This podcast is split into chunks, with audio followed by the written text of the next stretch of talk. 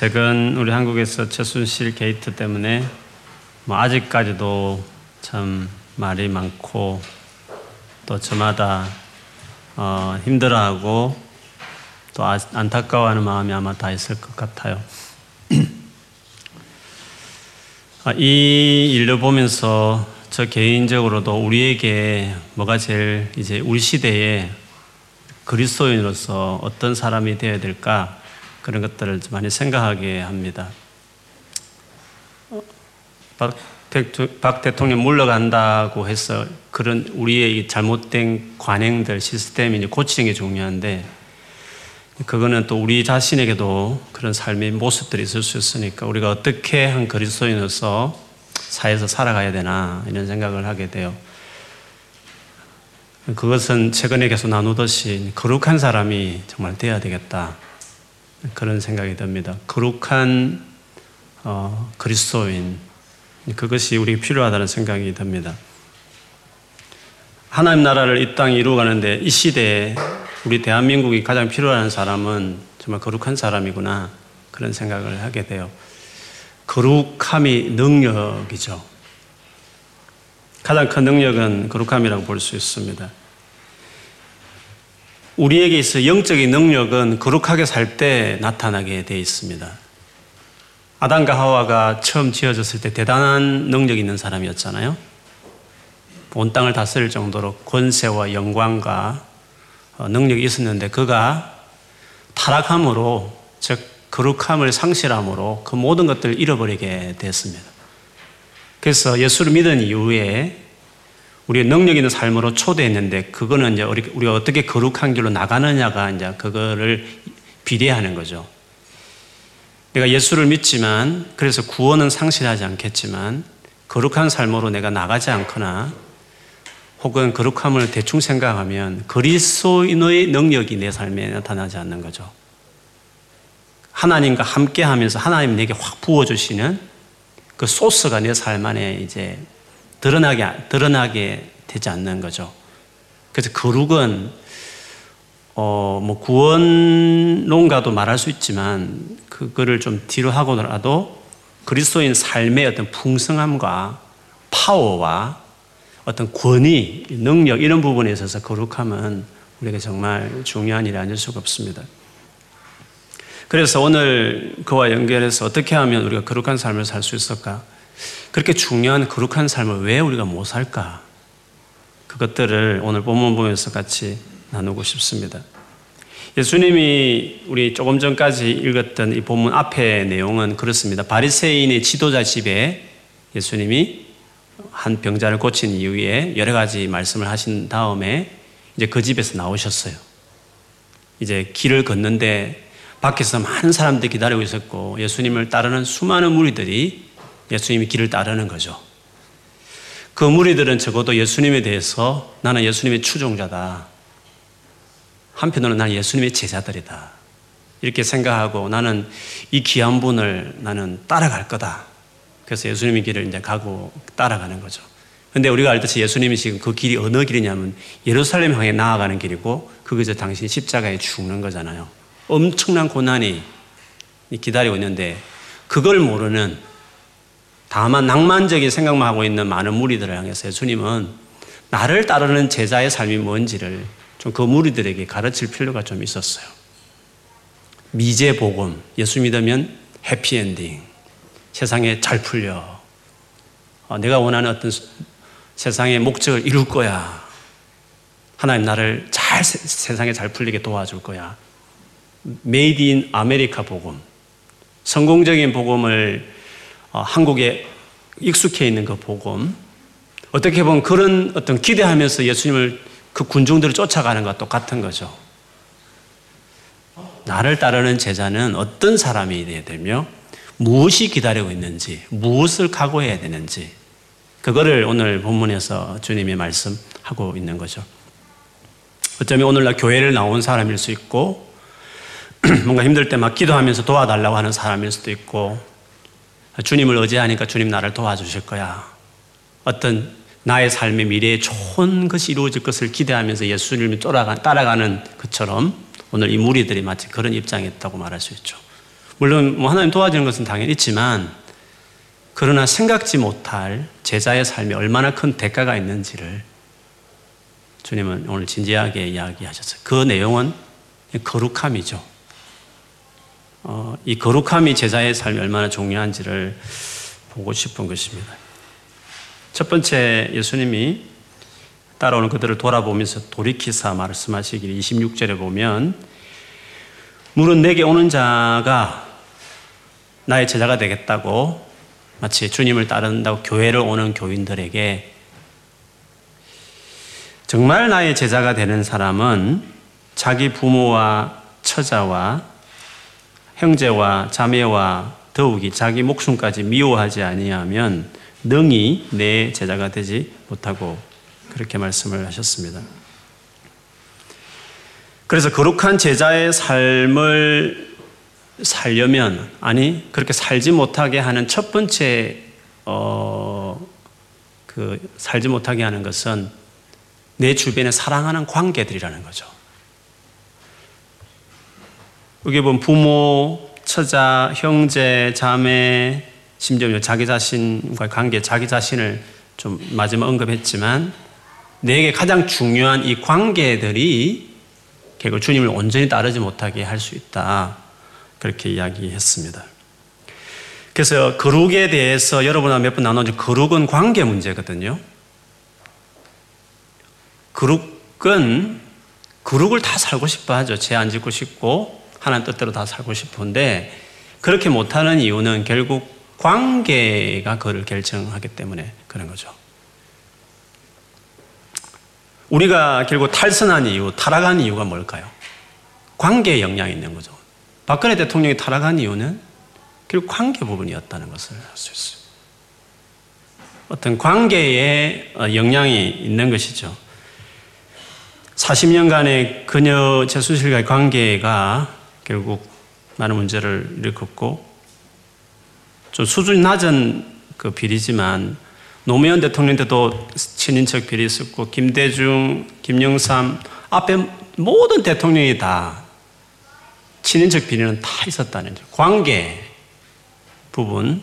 다만 이제 박근혜 대통령은 가족이 없으니까 뭐 동생 있지만 사이가 별로 안 좋으니까 어떻게 보면 그러니까 정말 말이 안 되는 수준 낮은 그런 걸 했지만 어쨌든 그 관계의 끈이 그로 하여금 올곧게 하지 못하도록 발목을 묶여내는 걸 보면 우리의 삶에 하나님을 온전히 따라가도록 거룩한 길로 쭉 나가도록 하는 일에 언제나 발목을 묶는 것은 관계가 문제가 된다는 것이죠. 그래서 거룩은 관계의 문제다는 것을 기억할 필요가 있습니다. 하나님께서 이스라엘 백성을 구원해 낸 다음에 그 가나안 땅에 약속의 땅에 들어보내면서 결국 거룩한 백성이다 너희들은 내 백성은 제사장 나라다. 그러면서 거룩함을 그들에게 유지하기를 바랬는데 그래서 거룩함을 유지하기에 조치는 가나안의 모든 사람을 다 죽이라 그랬습니다. 뭘 이 가지고 말을 할 수 있지만 뭐 좀 이유가 있지만 어쨌든 그 이면의 하나님의 목적은 섞여버리면 거룩함을 잃어버릴 수 있기 때문에 관계의 어떤 정리를 이야기하는 거죠. 동시에 그렇게 안 되어서 같이 살게 된다고 한다면 그들과 결혼 관계를 맺지 말라고 그랬죠. 가나안의 딸을 며느리로 네 딸을 저기에 며느리로 주지 말은 통혼 관계를 맺지 마라. 자폰하지 마라. 관계 부분이야. 관계가 만약에 섞여버리면 그때부터 이제 거룩을 잃어버리게 되기 때문에 그런 것이죠. 그런 점에서 거룩은 관계의 문제였기 때문에 오늘 본문에서도 주님께서 어, 제일 먼저 나의 제자로서 삶을 살아가는데 가장 큰 발목을 묶는 것은 부모다. 또 형제다. 아내와 자녀들이다. 그리고 심지어 너 자신이다. 그렇게 주님께서 그 이야기를 하셨습니다. 물론 여기서 부모, 형제, 가족 다 버리고 그러면 주님을 따라가라. 그런 의미로 말을 한 건 아니죠. 이것을 가지고 그렇게 어, 이, 설명하는 사람들이 주님을 소위 잘 섬긴다는 사람들이 이것을 이렇게 이용하는 구절로 이것을 쓸 수도 있다는 걸 알아요. 그런데 여기 보면 미워하지 아니하면 능히 내 제자가 돼. 이 미워한다는 개념은 부모를 나보다 부모를 많이 미워하지 않으면 형제를 미워하지 않으면 아내와 자녀를 미워하지 않으면 내 제자가 능히 될 수 없다. 해서 이 미워한다는 개념은 감정적인 미움을 말하는 것이 아니라 유대인들에게 미워한다는 개념은 덜 사랑한다 그런 뜻이 있어요. 그 하나님을 제일 첫 번째 사랑하지 않으면 어, 이 이런 사람들 더 사랑하게 되면 내 제자가 될 수 없다 이런 것을 말하고 있습니다. 우리가 주의 일을 열심히 하겠다는 사람들이 부모 형제를 내몰라 하고 그때 이, 이것을 근거 삼아서 어, 자기 하는 정당화 한다고 한다면 그는 잘못된 것이죠. 여기서 말한다는 이 의미는 정말 그 부모, 형제, 가족들에 대한 그 사랑하는 마음이 너무 큰데 그래서 그 관계를 뒤로 하고 하나님 길 가는 사람들이 고뇌에 있는 어떤 그런 분위기에서 이 말씀이 적용돼야 되는 것이지. 어, 나는 부모 형제 반대하니까 내 신앙을 동조하지 않으니까 끊어버리고 나는 하나님만 섬기겠다. 그런 말, 분위기에서 이 말씀을 적용시킬 수는 없는 거죠. 왜냐하면 사랑하는 관계가 그대로 유지되는 가운데 있거든요. 하나님을 더 사랑하기 때문에 이 사랑하는 분들의 이 아픔과 상처를 뒤로 하면서 내가 주를 따르겠다 했기 때문에 어떤 관계를 절단하거나 아니면 자기가 해야 될 마땅한 도리를 하지 않는 것들을 핑계 삼는 구조로 이것을 쓸 수는 없는 거죠. 이런 식으로 해석했던 당시에 일이 있었어요. 고로반이라고 해서 바리새인들이 부모 공경을 하기 싫으니까 아까우니까 하나님께 바쳐서 해가지고 그거를 자기 나름 전통을 정해가지고 하나님께 바쳤어요 이것은 하고 말만 해버리면 그것을 어, 부모에게 공경하는데 쓰지 않게 쓰지 않아도 된다고 말하는 고르반 제도가 있었어요. 그때 예수님이 그거 가지고 말씀하셨죠. 너희 전통 때문에 오히려 성경에 부모를 공경하라고 하는 말씀을 네가 오히려 어긴다고 말하면서 예수님이 책망한 적이 있지 않습니까? 예를 들면 그런 식으로 이 말씀을 쓰면 안 된다는 거죠. 그렇지 않아도 부모 싫고 반대하는 사람 싫고 부모 형제 간에 예수 믿는 거 요구하는 저들하고 다시 그냥 절교해버리고 제사할 때도 안 가고 연락도 하지 않고 부모 형제보다도 주님이 더 중요해. 이렇게 말하면서 어떤 그런 정당한 사랑을 하고 계속적으로 돌보아야 되고 힘들게 하지만 그 관계를 포기하지 않는 어떻게 보면 그 힘든 일들을 피해버리고 싶어서 하고 싶지 않아서 고로반, 그 숨긴다는 그 돌보아야 된다는 무거운 책임과 힘든 것들을 하고 싶지 않아서 하나님만을 나는 사랑하기 때문에 부명제 돌아보지 않는다고 그런 핑계로 삼는 것은 고로반 제도와 똑같은 행동을 하는 거죠.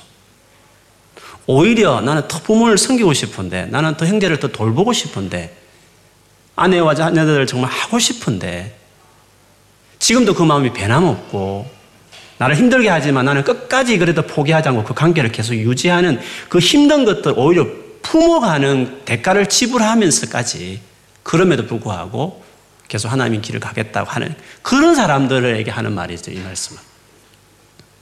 우선순위의 부분이라고 말할 수 있죠. 그래서 거룩의 부분은 오늘 미워한다는 이 개념을 쓴 것처럼 거룩의 부분은 결국 사랑의 문제라고 말하는 거룩은 사랑과 밀접한 관련이 있는 것이죠. 그래서 하나님을 더 사랑하는 어, 매정함이 있는 게 아니라 부모도 사랑하고 다 사랑하지만 그런 하나님을 더 사랑하는 거룩은 관계의 문제뿐만 아니라 거룩은 사랑과 밀접한 관계가 있다는 것을 볼 수 있습니다. 그래서 우리가 거룩하게 살아가는 삶을 살아가기 위해서 관계를 어떻게 설정하냐가 제일 중요한데 무엇보다도 하나님 관계를 최우선시하고 하나님을 정말 더 사랑하는 사람이 될 때 거룩한 삶을 살아갈 수 있는 거죠. 두 번째 거룩은 27절에 말하는 대로 누구든지 자기 십자가를 지고 나를 따르지 않는 자도 능히 내 제자가 되지 못하리라고 이야기했습니다. 십자가를 지지 않, 져야 된다. 내 제자는 이야기해요. 십자가를 진다는 의미가 뭘까요? 일반적으로 너무 힘들면 뭐 다 십자가다. 그런 분들이 있어요. 시어머니 나의 십자가야. 뭐, 저 말 안 듣는 저 10대 우리 십자가야. 어쩔 수 없어. 그안 믿는 사람도 다 십자가 지고 있겠네, 그러면. 시어머니 문제 걸려있는 사람들 다 십자가고, 뭐,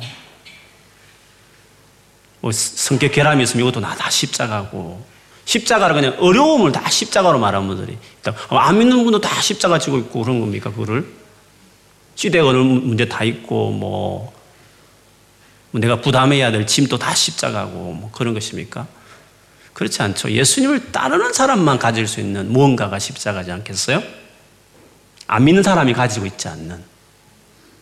우리만 가지고 있는. 그래서 어려움을 자꾸 십자가라 말을 쓰면 안 되는 거죠. 네 십자가야. 네가 감당해야 될 거야. 그렇게 할 때 십자가를 쓸 수 있는 건 아니죠. 어떤 분들은 십자가는 이제 사형틀이었으니까 죽을 각오하고 주를 쫓아야 된다. 어떤 피지컬하게 순교의 어떤 것을 각오하며 주를 따르는 뭐 그것으로 이걸 풀어줄 수도 있고 아니면 예수님을 믿기 때문에 예수님께 순종하기 때문에 그렇지 않으면 안 당할 수 있는 건데 그렇게 하기 때문에 당하는 여러 가지 각가지 불이익과 어려움을 십자가로도 말할 수 있겠죠. 이슬람권에는 순교가 십자가고 우리가 이제 자본주의 사회에서는 어, 여러 가지 돈에 대한 뭐 피해라든지 주변 사람들이 때문에 예수 믿는 것 때문에 당하는 왕따라든지 뭐 그런 것을 십자가라고도 말할 수 있겠죠.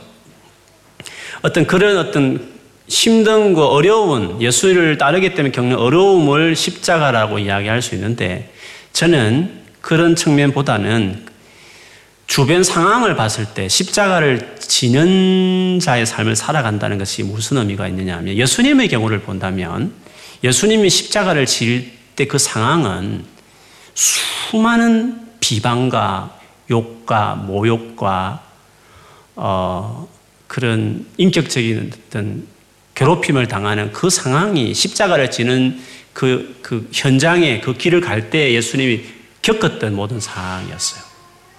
그래서 십자가를 진다는 것은 그런 다 어려움들을 이야기하는 것이지만 예수님 믿기 때문에 당한 어려움을 말하는 것이지만 달리 보면 어떤 내가 예수님을 믿기 때문에 수많은 주변 사람으로부터의 어떤 비난과 어떤 모욕과 어려움을 당하는 그 상황을 십자가를 지는 사람들이 겪는 어떤 고통이라고 이야기할 수 있는 것이죠. 그렇기 때문에 십자가를 지라고 할 때 예수님은 십자가를 지지 않으면 나를 따를 수 없다 이런 의미는 네가 주변의 모든 사람들의 말과 평가와 눈에 대해서 전혀 개념치 않는 사람이 되지 않고서는 나를 따를 수 없다. 다른 사람이 주는 욕과 모욕과 다 그걸 감수하는 감수하겠다는 사람이 되지 않고서는 나를 따르는 제자가 될 수 없다는 거죠. 나를 따를 때에 긍정적으로 보면 내 사랑하는 많은 가족들을 정말 그들을 뒤로 하고 주를 따라야 되는 좋은 관계에서 어떤 측면에서 제자도, 제자가 제자로서의 삶을 지불할 영역도 있는 반면에 그 반대로 극단적으로 나를 반대하는 일반적인 대중들의 그런 모욕도 기꺼이 감수하면서 따르겠다는 그것도 제자의 삶에 중요하다는 거죠. 근데 여러분 우리가 살면서 첫 번째도 어렵지만 두 번째도 상당히 어려운 부분이에요. 우리가 거룩하게 살지 못하는 이유는 주변에 첫 번째처럼 나를 정말 사랑하는 내가 너무 사랑하는 사람들 그들 때문에 내가 못 놓는 거죠. 그 사랑하는 분들이 나를 자꾸 이렇게 놓아주지 않기 때문에 나도 놓기 싫기 때문에 끝까지 사명의 길을 못 가는 거잖아요. 그런 이유도 있지만 두 번째처럼 주변의 사람들의 어떤 그 말과 평가가 그것이 힘들어서 내가 거룩한 삶을 살아가지 못하는 경우가 많이 있다는 것입니다. 오늘날 모든 권력이 다 그렇지만 최수지 사건을 보면 알겠지만 제일 무서운 게 뭐냐면 국민의 여론이에요. 민심이 제일 무서운 거거든요. 그래서 이런 상황에서 조금이라도 박근혜 대통령 두둔하는 말을 하기 시작하면 바로 찍혀버리는 거죠. 그냥 어느 정도 일리가 있는 말을 해도 다 들어오지 않는 것이거든요. 그래서 함부로 이걸 말을 못하는 거죠. 어떤 부분에 있어서는. 그런 점에서 대중의 여론이라는 게 엄청나게 두려운 거예요. 뭐 이것에 적당한 비유는 아니지만 그런 점에서 우리가 전 사회가 만일에 모든 주변의 분위기들이 다 그렇게 생각하는데 거기서 내가 나름대로 진리의 말씀에 근거한 가치를 논하기 시작할 때 대중이 나를 어떻게 바라보냐는 그 시각이 그 인식에 그걸 반하는 행동을 한다는 것은 무서운 거예요. 그래서 우리가 어떻게 보면 그렇지 못, 그거를 말하지 못할 때만 예를 들면 동성애만 봐도 동성애가 이제 일반화되어지는 그거를 긍정적으로 생각하는 분위기 속에서 그거를 아니다고 말하는 것을 한번 생각을 해보세요. 그것에 있어서 자기는 아니다 싶어도 그거를 말할 수 없는 이유가 뭐예요? 그거는 대중의 여론을 이야기하는 거거든요. 그렇기 때문에 거룩하게 살 수 없는 거죠. 주님이 거룩하게 살 수 없는 이유는 네가 정말 좋아하는 사람들 그 관계 그분들을 해줘야 되는데 그걸 뒤로 하고 주를 위해서 가, 그게 힘들기 때문에 못한 것도 있지만 아니다 싶어도 대중의 어떤 주변의 모든 사회적 인식들을 내가 스스로 이건 찍히는 건데 완전히 나는 이게 어, 욕 듣는 일인데 생각했어? 그래서 못하는 경우도 있다는 거죠. 정말 확신 있고 아니다 싶으면 소리를 낼 수 있는 용기가 없으면 그 못 가는 거죠. 그래서 두 번째는 거룩은 용기를 이야기해요. 가장 큰 용기죠. 뭐첫 번째야 뭐 그냥 마음 아리, 너무 힘든 것들을 자기가 꾹꾹 누르면서 막 정을 뒤로 하고 간다는 그런 아픔은 있지만 두 번째는 두려움이고 대중이 빗발치는 모욕과 욕을 해도 기꺼이 그 길을 가겠다고 말하는 이런 것은 대단한 용기를 이야기하거든요. 그래서 거룩하게 산다는 것은 단순히 착하게 산다는 정도 개념이 아니라 이 거룩이라는 것은 대단한 용기가 필요한 일이라고 볼 수 있습니다. 그런 점에서 주님이 어, 나의 제자는 그런 용기가 있어야 된다라고 거룩은 용기가 필요한 거죠. 지금 우리 한국 사회에 특히 한국 기독교에 특별히 미래를 책임진 젊은이들에게 필요한 메시지가 있다면 거룩한 용기예요. 거룩하게 살고자 하는 용기가 필요한 거죠. 근데 그런 거룩한 용기를 가지려면 자기 주관이 분명해야 돼요. 논리도 분명히 서 있어야 되고, 그리고 똑똑해야 돼요. 똑똑하다는 건 지식을 많이, 뭐, 그 머리가 좋다는 개념이 아니라 그 분야에 해박해야 돼요. 설득할 만한 확실한 주관과 논리와 그리고 그게 고뇌들이 있어야 딱 말을 할 수 있는 거거든요. 주장을 빗발칠 때 딱 서서 할 수 있는 거거든요. 그래서 어수룩하게 아는 표면적으로 누가 그렇더라, 목사님이 그렇게 말하다 이런 개념이 아니라 지하계 안에 동성애 하나 봐도 깊은 연구와 확신과 반대하는 분들은 모든 논리도 이해하고 그럼에도 불구하고 왜 성경에서 이렇게 말하는지에 대한 확실한 이해를 가지고 딱 말하고 디베이트하고 요걸 들어도 계속 이야기하면 이런 용기 그래서 싸움의 현장에는 용기가 필요하고 그리고 준비가 그래서 돼 있어야 되는 거죠. 자기 것에 대한 확신들 그리고 그럼에도 불구하고 긍의를 잃지 않는 태도들 그런 것들이 필요한데 주님은 어, 주님이 그 십자가 질 때를 보세요. 수많은 피난을 모두가 다 그 두려운 상에 다 도망치지만 주님 그 가운데서도 자기 입장을 딱 서고 그렇다고 뭐 정오감에 분노로 일관하지 않고 긍휼로 딱 가시면서 그 길을 가시는 이 태도들. 이 땅에서 거룩하게 산다는 것은 이런 용기가 사실은 필요하다고 이야기할 수 있습니다. 주님을 따라가는 삶이 이런 삶이라는 것을 모르고, 즉, 이런 거룩함을 준비하지 않으면 어떻게 되느냐. 나중에 그 그리스도인으로 살아가는 삶이 수치스럽게 돼요. 왜냐하면 주님을 따라갈 때 이런 일이 있다고 주님은 반드시 말씀했거든요. 근데 지금 무리들이 그걸 모르고 지금 따라가는 거잖아요. 그래서 주님이 나를 따르는 길은 이런 길이야 라고 말씀하신 거잖아요. 근데 이런 길인 줄 모르고 주님을 따라가는 것이 어떤 길인지 모르고 만약 따라간다고 한다면 어떻게 될까? 주님이 이어서 나온 비유처럼 중간에 이렇게 건물 짓다가 어, 이렇게 돈이 많이 들 줄 몰랐어 하고 중간에 멈추는 꼴과 같다는 거죠. 그렇게 되면 어떻게 되겠습니까? 29절에 보면 기초만 쌓고 능히 이루지 못하면 보는 자가 다 비웃어. 비웃는다는 거죠. 그리찬이 강한 거룩함을 길러내야 되고 거룩함이 있어야 이 세상에서 살아낸다는 거죠. 근데 그게 중요한지도 모르고 그냥 예수 믿으면 잘 되는 거 아니야? 막 기도하면 하나님께서 공부도 도와주시고 직장도 열어주시고 해피엔딩을 살아가는 거 아니야? 그렇지 않냐라는 것은 근데 그런 줄 알았는데 막상 살아보니까 주님 말, 주님을 따라하다 보니까 그게 아니거든요. 거룩이 중요한지도 몰랐고 거룩을 준비 안 한 거죠. 그 능력을 기르지 않은 거죠. 그러다 보면 뭡니까? 이게 아니네. 크리스찬의 삶을 이렇게 쌓아 올리다가 아니네, 이거 못 지켰어. 그 중간에 멈춰버린 것 같은 거죠. 그래서 거룩을 상실한 교인은 비웃음을 당하는 거예요. 세상에서. 뭐 교회만 다니면 관계없는데 우리가 뭐 교회 생활만 하나요? 사회에서 이렇게 섞여 사는 사람으로서 어차피 그리스도의 삶을 들었으면 정말 이걸 가겠다고 하는 사람은 거룩을 살아야 되는데 그렇게 하지 않으면 중간에 짓다만 건축과 같은 꼴이 되는 거죠. 비웃음을 당하는 거죠. 전쟁을 하는 사람 비유를 들었어요.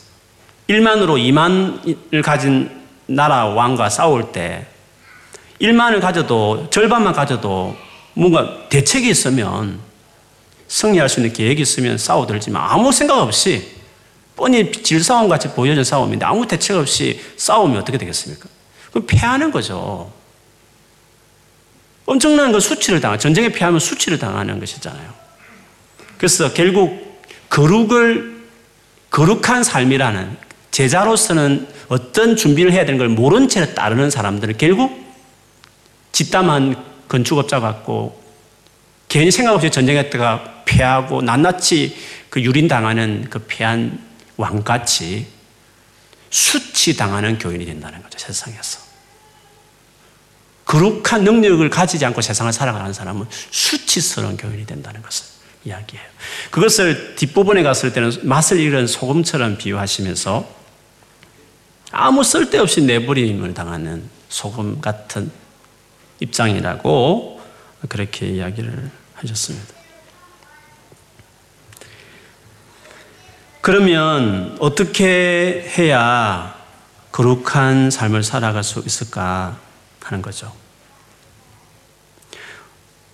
앞부분에 처음에 첫 번째 주님이 하신 말씀에서 본다면 결국 하나님을 더 사랑하는 사람이 되어야 거룩해지는 거죠.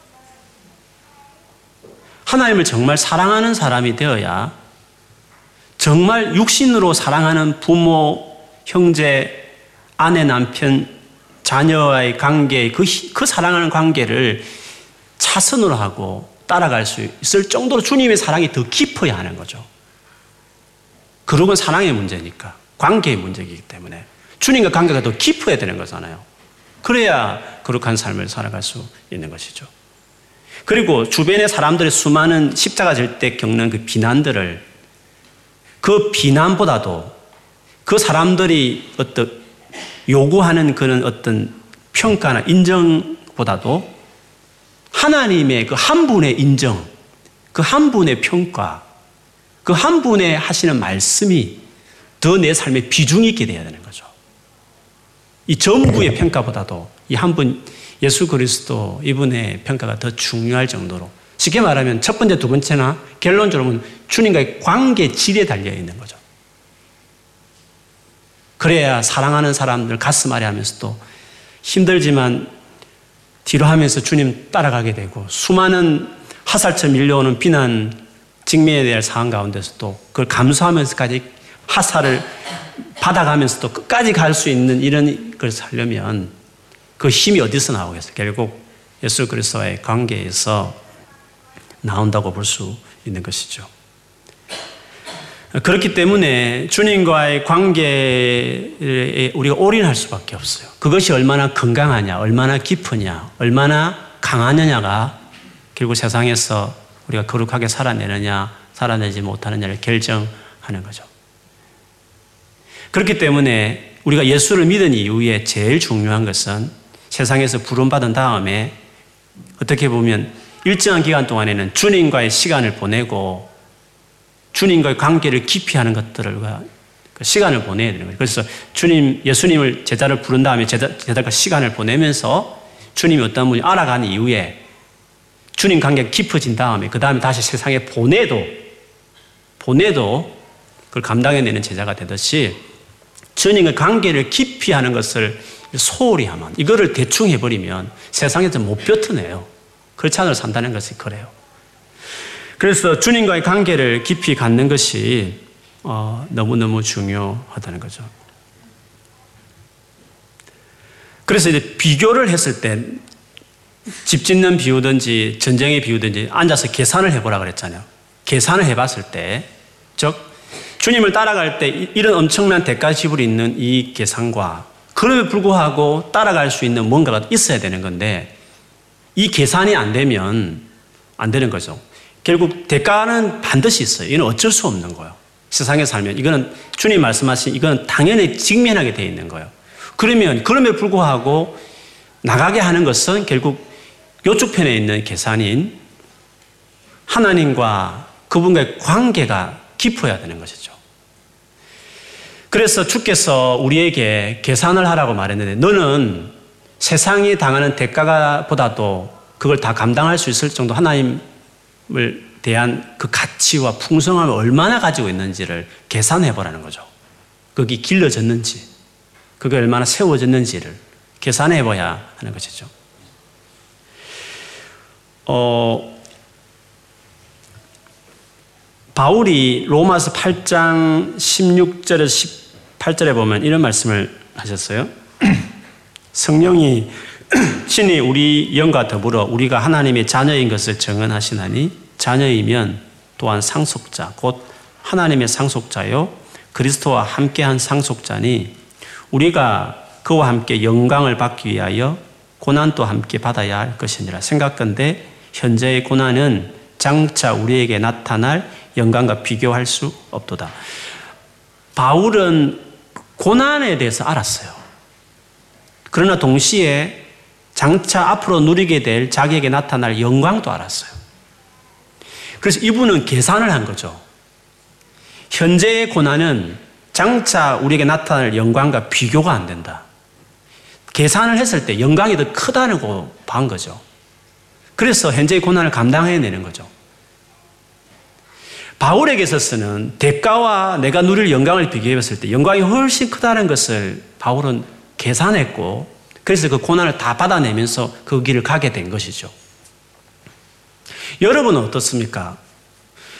주님을 따라가는 사람들에게 치료를 대가가 있다는 걸 아십니까?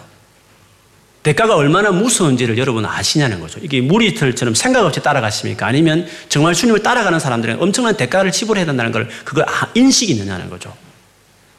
해보니까 그럴 줄 몰랐어요. 근데 집, 집 짓다가 말아버리는 그런 수치스러운 사람으로 혹시 전락할 사람이 아닌지 정말 그리스도의 삶을 산다는 것은 엄청난 대가가 있는 거구나. 그게 명확한 인식이 있느냐는 거죠.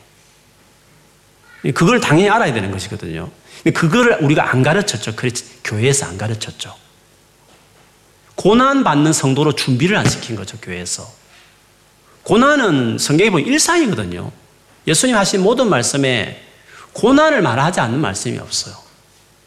크리스찬을 산다는 것은 세상에 고난당한다는 것을 성경에 주님 말씀하셨어요. 근데 made in America 복음을 받아들였기 때문에 성공과 출세와 잘 되는 것에 복음을 익숙해 있기 때문에 이게 낯선 거죠.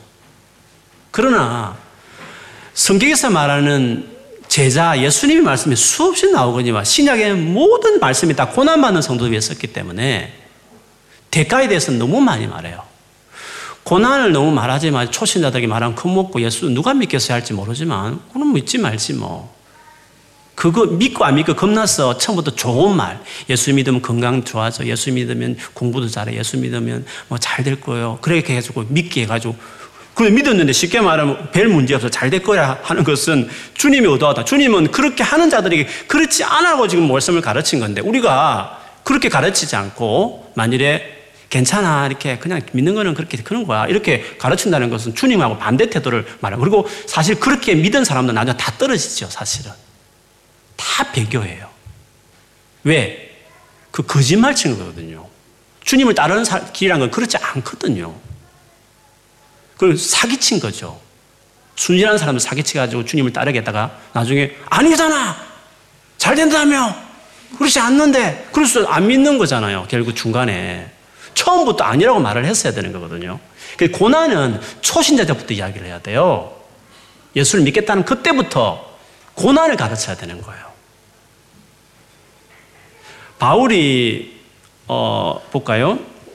고린 아, 사도행전 13장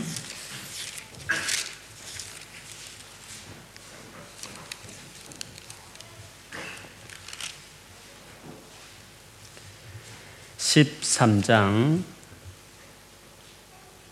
아 14장 죄송해요. 14장 사도행전 14장을 볼게요. 14장 22절. 바울이 1차 전도 이야기예요. 최초로 이제 우리라면 첫, 첫 선교를 한 거죠. 1차 선교죠. 지금 막 복음을 제가 예수를 막 믿은 시기면 초신자들이에요.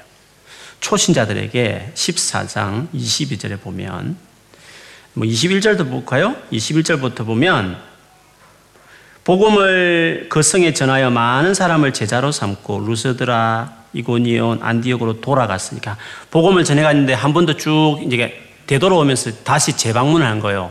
예수 믿은 사람들에게 그러면서 그들에게 22절에 보면 읽어볼까요? 시작.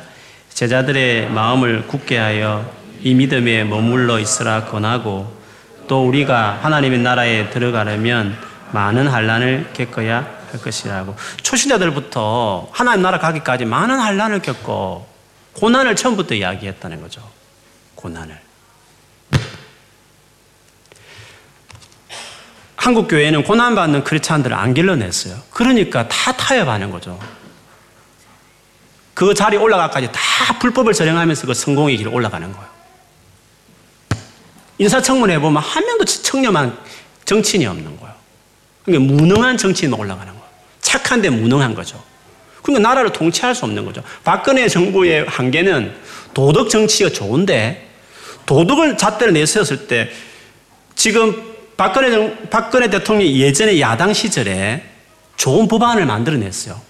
깨끗한 정치를 추구하기 위해서 법안들을 통과시켰어요.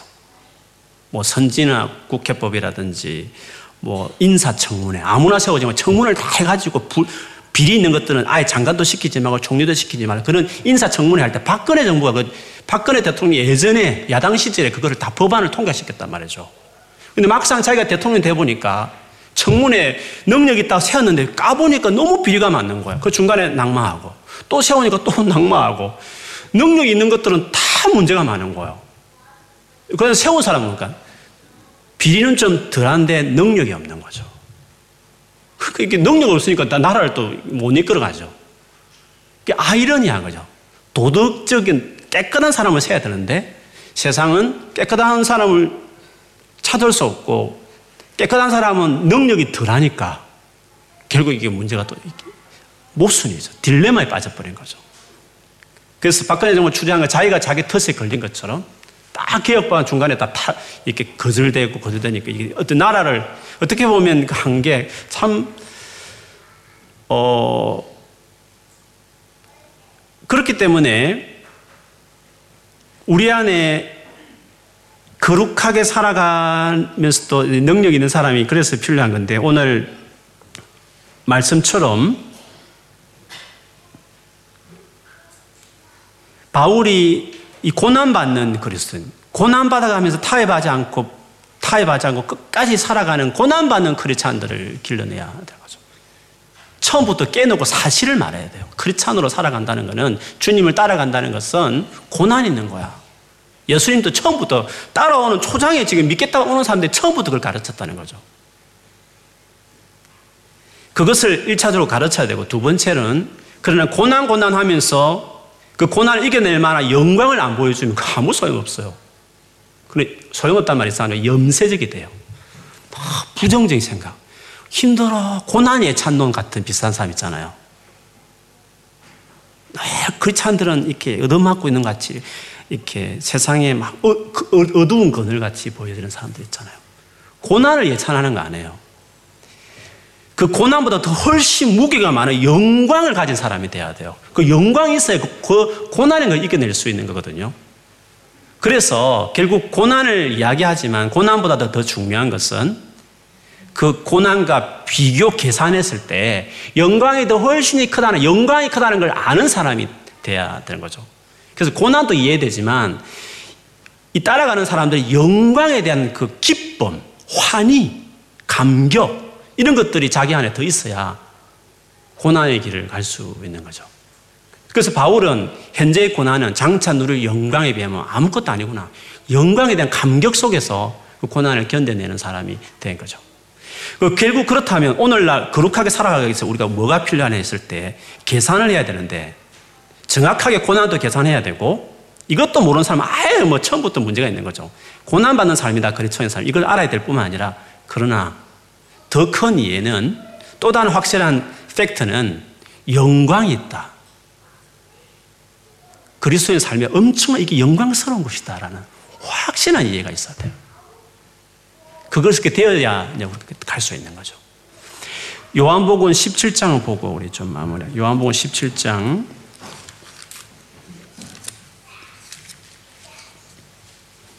예수님 마지막 기도 부분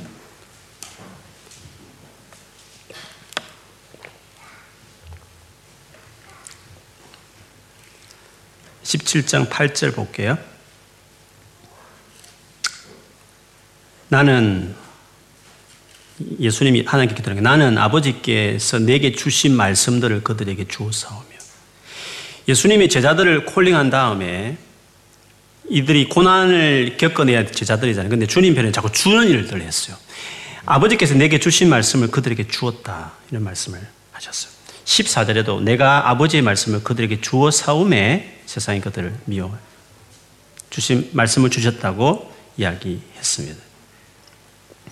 22절에 보면 내게 주신 영광을 내가 그들에게 주었사오니 그래서 우리가 주님을 따라갈 때 영광의 편의 무게를 많이 세우는 그 은혜를 본인 자기 안에 세워야 되는 거예요. 그것 중에 제일 중요한 것이 말씀이에요. 말씀이 왜 중요하냐면 말씀을 보면 말씀을 보면 영광의 이야기로 꽉 찼어요. 고난이라는 받는 현실도 이야기하지만 더 큰 것은 하나님 백성에게 기다리는 영광, 약속, 소망이 엄청나요, 말씀에. 그렇기 때문에 말씀을 딱 덮어버리고 크리스찬으로 살아가면 고난밖에 없는 거예요, 이게. 예수님이 너무 힘든 거죠. 그래서 너무 어두운 거죠. 머리 숙이고 어깨 힘 빠지고 크리스찬 이렇게 사는 거야 하면서 너무 어, 초라한 사람으로 살아간다는 거죠. 그런데 하나의 말씀을 알기 시작하면 거기에 있는 하나님의 백성의 그 정체성, 영광, 그 말씀으로 하나님 백성의 그 약속된 그 것이 얼마나 큰지를 알기 시작하면서 그래서 그 말씀을 붙들고 현재의 고난을 당하면서도 담대하고 예수님처럼 예수님 약자의 모습 아니잖아요. 십자가 죽는 그 채찍에 맞고 고난하지만 얼마나 아주 그 장관같, 장군같이 빌라도 앞에서도 기죽지 않으시고 수많게 욕하는 사람 앞에서도 저들의 죄를 용서해달라고 다 어떤 가진 자의 여유로 그 고난을 받아내시잖아요. 그거는 그 영광을 아는 분이기 때문에 고난을 당해도 어, 그렇게 초라하지 않는 거거든요. 비난을 받아도 딱 당대, 당, 당대하고 담대한 것을 이야기하는 거죠. 그래서 우리가 어차피 우리 이런 삶을 살아야 되고 여러분이 앞으로 대학교 다닐 때 모르는 직장 현장에 딱 들어가면 그때부터 시작하는 거예요. 아니면 어떤 내 삶의 사역의 자리에 딱 들어가면 그때부터 뭔가 제자로서 대가를 지불할 현장에 딱 맞바닥 치게 되는 거예요. 그때까지 준비해야 되는데 어떤 준비를 해야 되냐면 세상이 이렇게 어렵다는 것을 알아야 돼요. 그리고 그 어렵다는 것들 이겨낼 만한 강한 하나님의 그 영광에 대한 약속의 말씀들, 그리고 하나님과 개인적인 일대일 관계 속에서 친밀함, 그 어떤 하나님과 깊은 사랑의 관계들이 자기 안에 많이 세워져 있어야 돼요. 그래서 현장에 딱 들어가면 어려움 어려움대로 뭐 이럴 줄 알았어. 내가 이럴 어렵다는 걸 미리 알고 있었어. 뿐만 아니라 그럼에 불구하고 위축되지 않고 탁탁 부딪히면서 어, 수많은 나의 가족과 형제들이 어려워하는 것을 나, 내 때문에 어려워하는 걸 감수시키면서도 같지만 그러나 또 수많은 나를 비난하는 사람들 있음에도 불구하고 혼자 외톨이 있을 것 같아도 그걸 다 받아내면서 십자가 심을 가면서 그렇게 하는 거죠. 나는 다 계산을 했다는 거죠. 이렇게 비용이 들 줄도 알았고 그렇기 때문에 나는 이것을 만회하기 위해서 나는 이것을 준비한 영광이 있다는 걸 같이 알았다는 거죠. 그래서 그걸 감당해내게 되는 것이죠. 그래서 우리가 좀 더 젊었을 때, 믿음이 어렸을 때는 계산하는 시간을 보내야 돼요. 고난의 무게가 얼마나 큰지도 계산해야 되고, 성경에 뭐라고 말하는지. 고난이 있다고 말하는 것도 묵상해야 되고, 그러나 그보다 더 훨씬 큰 영광에 대한 무게를 내가 키워야 돼요. 그것을 딱 계산한 다음에 세상에 나가는 거죠. 그래서 고등학교, 대학교 때는 믿음 생활 잘하다가 딱 직장 현장에 들어가 버리면 그 다음부터 믿음이 까먹어 버리는 거예요. 그리고 솔로로 싱글 있을 때 잘하다가 결혼해가지고 안 믿는 가정이나 안 믿는 시댁에 들어가 보면 그냥 믿음 허지부지 아내들이 되는 거예요. 그 현장이라는 게 만만치 않거든요. 그냥 서로 좋아하면 행복하게 살 거야 할지 모르지만 그게 사실이 아니거든요. 엄청난 싸움이 있는 거거든요. 그 안에 그 준비가 안 돼 있으면 그 믿음이 싱글 때 막 혼자 있을 때는 자유로울 땐 좋지만 중간 확 떨어져 버리게 되는 것이죠. 대학교 때 선교단체, 기독교 서클에 동아리에 딸때 막 은혜스럽다가 군에 가고 제대해서 직장에 들어가 버리면 술 문화와 그 불법이 자행되는 그 시스템 안에 딱 들어가서 혼자서 산다는 거는 그, 그게 현실이니까 거기서 이제 어떻게 준비가 안 되는 거죠. 이렇게 어려울 줄 몰랐어. 대학 시절에는 은혜 스러웠는데 뭐 이렇게 하면서 옛날 생각하면서 그 현장에 감당이 안 되는 것이죠. 그런 점에서 무장이 필요한 거죠. 거룩한 능력을 길러야 하는 거죠. 그렇게 해서 주님의 말씀처럼 이 세상 가운데서 하나님 나라 이루어가는 사람이 되어야 된다고 생각해요. 젊은 날에 또 한국에서 떠나서 유학생활, 외국생활한 여러분들이 좀 더 격리되어 있는 시간 가운데 믿음을 확실하게 키워서 강하게 무장해서 다시는 이런 채수술 게이트 같은 그것이 여러분 회사에서 일어나지 않도록 여러분이 사장이 되었을 때 그 관계들이 얽혀서 그런 나쁜 말도 안 되는 어리석은 결정을 하면서 살지 않도록 작은 박근혜와 작은 채수술 간 관계들을 만들어내지 않고 삶의 영역에서 깨끗하고 청렴하게 그러면서 또 영향을 미치는 사람이 되기 위해서 거룩한 능력을 길러가는 우리들 돼야 될 것이에요.